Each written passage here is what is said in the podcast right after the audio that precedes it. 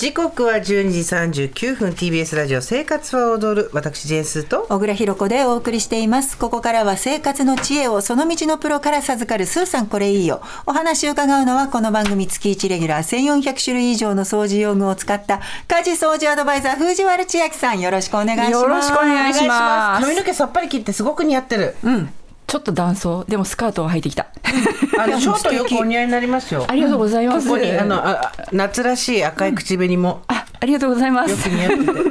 さっきでもあの小倉さんちの長男 5歳に向かってお若いですねって言ったら、ちょっと疲れてるのかもしれない。ちょっとねちょっとあすっごい湿気で今日来る時も、ちょっとああやられちゃうよね。やられちゃう、こちょっとあの5歳にお若いですね。相当疲れてけます。結構ねあの妙齢なのでこちらは。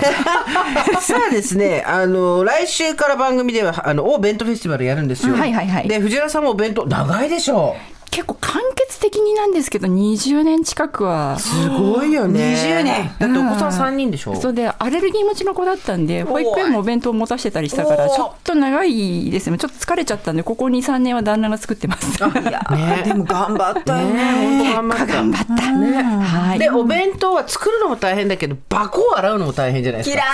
三人いたらもいや、うん、あの、なんて言うんでしょうね。作るよりも実は洗う方が、水筒もそうだけど、大変じゃないですか。うんうんということで、今日は簡単にお弁当を洗えるコツを5つご紹介します。うお願いします。ぜひ参考にしてみてください。はい。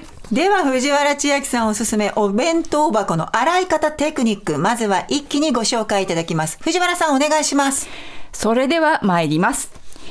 1、おすすめ洗剤はキュキュッとクリア泡スプレー。2、熱湯で水筒をフリフリ。3、紙ナプキンを入れておこう。4、汁気、油は千切りキャベツで対策。5、保冷袋は消毒用エタノールで匂い対策。この五つなんですね。この5つです。じゃあ一つ目からいきましょう。はいキュキュッとクリアスプレー。これ前紹介してもらった気がする。そうなんです、ね。はいあのおすすめしたことがすでにあるんですけれどもお弁当生活特にプラスチックのお弁当箱って今主流だと思うんですけど、はい結構角部分に溜まった油とか、あとはちょっとあのハンバーグとか入れちゃった後のネトネトとかっていう油系の汚れに悩まれてる方匂いが残っちゃう、多いと思うんですけどもこれキュキュッとクリアワスプレーが一押しなんですね。で、まあ、あのどういった洗剤かっていうとスプレーボトルに入っているスプレータイプの食器用洗剤でこすらなくても汚れが落ちるっていうのが割と売りなんですけれども、はい。まあこすってもいいんですけどね。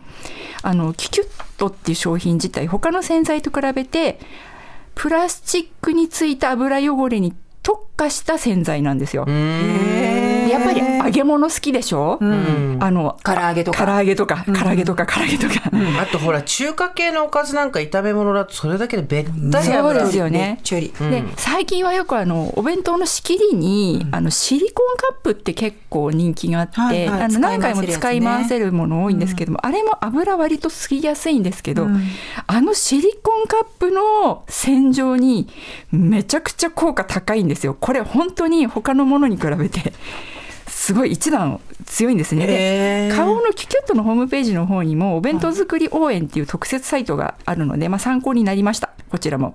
はいというところで。キュキュッとかけて放っておくの？少し放っておくと油の分解が良くなります。だからあのかけてすぐあのゴシゴシするっていうよりはかけた後30秒とか2分ぐらい置いといていただくと汚れ落ちと匂いとベタつきとあの落ちやすくなります。じゃあバーっとかけといてなんとなく流し台の中ガチャガチャガチャって整理してみたいな感じで。で最後に全部はすすぎで終わるっていうことで手間が本当にあのスポンジでゴシゴシゴシゴシやらなくてもあの油汚れが本当にさらっとしてくれるっていうところで時短にもなるでございます。だ。からキュッキュキュッキュやってあー洗い残しがあると思うぐらいだったら、はい。もうバンバンバンバンバンバンバンバンちゃって。あーもう狙い撃ちね。そうちょっと置いとくぐらいそうですね。でも一回洗った後で残ってるってものの後始末にもすごくいいですね。なるほど、はい。バンバンバンバン。いやいや愛かなんせ関係ないからここね、うん。よくわかるね。夏か。激しい愛に抱かれたい。それでは二つ目お願いします。はい。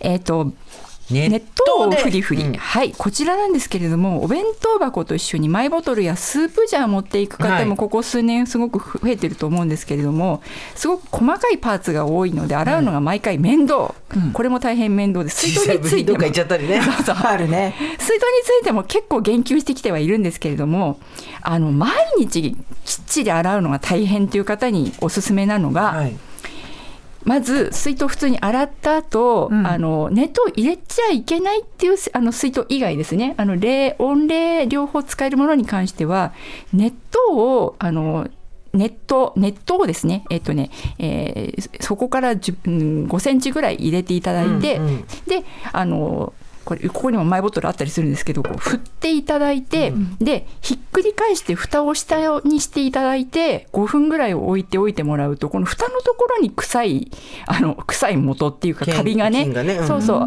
の溜まりやすいのでこの、えっと、手入れをしておいていただくとあの念入りな掃除が1週間に1回ぐらいでもパッキン部分にカビが生えにくい。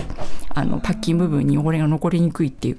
あの本当にちょっと楽な方法なので ちょっと騙されたと思ってこれはおあのやってみていただきたいテクです。本当に和漢でチンチンに沸かしたようなやつを5センチぐらいガバガバッと入れて蓋をキュッと閉めて振ってひっくり返していただく。この一手間です。はあ、それだけでいいんだ。いいです。そうするとやっぱりすごく全然匂いとかあの変なカビとかも生えにくくなります。はい。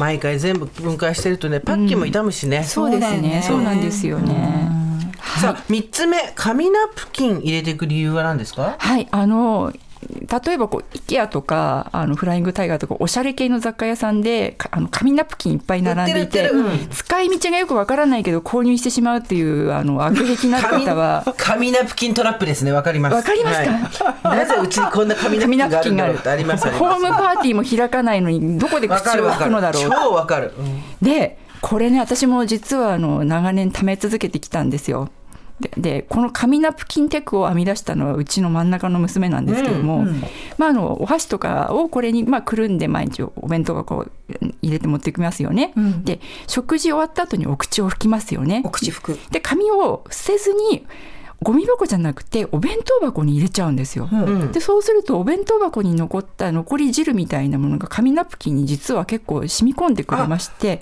はあ、家に持って帰ってきてから洗う時にすごく楽になったっていう発見がございました。毎日のことなんですよ。で本当はねお弁当箱を洗ってくれた方がいいけどなかなか学校とか会社でそんなことできないって、洗面所でもできないとかってこともあると思いますので、うん、この一手間これもね騙されたと思ってやってみてください。うん、いいですね。なんかそれでついでにお弁当のがピピュって拭いてもいいもんね。もしね拭いてもいいんです。多分入れとくだけでも結構あの動いてる間にあの汁気のものが吸い込まれてしまって。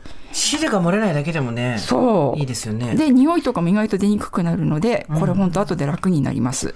持って帰ってくるのが夕方以降だからね。そうなんですね。ね醸されちゃうんですよね、ちょっとね。うん、だから本当汁気が少なくなるだけでも全然違います。はい。ひと手間なんですね。ひと手間ですね。あとなんか4番目のこの千切りキャベツで何の対策をするの？あのねこれおかず入れる時に、えっと、千切りキャベツをこれ私生もの入れるのあまり好きじゃないんで必ずレンチンをして火を通すんですけども、うん、レンチンした千切りキャベツをあのペーパーナあのペーパーナプキン紙ナプキン紙ナプキンっていうかな紙、えっと、ペーパータオルに入れてギュッと水分を取るんですよ。うん、でそれをお弁当箱の底の方に敷いてその上にハンバーグとか、うん、その上になんか野菜炒めとかって乗せるとあの千切りキャベツに汁気のものが吸い込まれる上に汚れにくくなって野菜も取れて、うん、あの全体の栄養バランスも良くなって。いいこと尽くしじゃないですか。でキャベツじゃなくて、えー、と実はあのあのなんだ白菜とか、うん、あとは細く切ったあのチンゲン菜とか割と油中のものだったら応用が効くので季節に合わせて安いものでやっていただくとこれもねあのちょっと20年の弁当歴の中で編み出した技なんですけど、うんうん、なるほど、ね、弁当箱を汚さないっていうメリットがございます。汁気が広がっていかない、はい。あと保冷袋はエタノール。はい。あの保冷袋皆さん今夏ねお弁当入れる時、はい、あの使われると思うんですけど保冷剤を入れることによって中にあの結露の水が溜まってしまって、うん、でそれが時間が経つうちにちょっとしたこうちょっとなんかうすら雑巾臭さみたいなのが 出ることがあると思うんですけど、うん、お弁当入れる時に全体に消毒エタノールスプレーをシャッシャッシャッってかけるだけでその匂いが圧倒的に出にくくなります。でもしあの結露が心配な場合にはお弁当箱に保冷剤を乗っけたらその上からタオルで一回包んででその上から消毒用エタノールのスプレーをかけてでそれであの保冷袋に入れていただくってことをするとあの水気があのびしょびしょしなくていいここの部分本当あの香りのあるタイプのあの消毒剤かけちゃうとお弁当に匂いがついちゃうので、うん、匂いのないあの消毒エタノール使っていただくのがおすすめです。うんなるほど。わかりました、はい。いろいろと勉強になりました。5つありますから、皆さん。はい、駆け足でしたが。ね、はい、聞いてみてください。はい、ここまで家事掃除アドバイザー藤原千秋さんでした。ありがとうございました。ありがとうございました。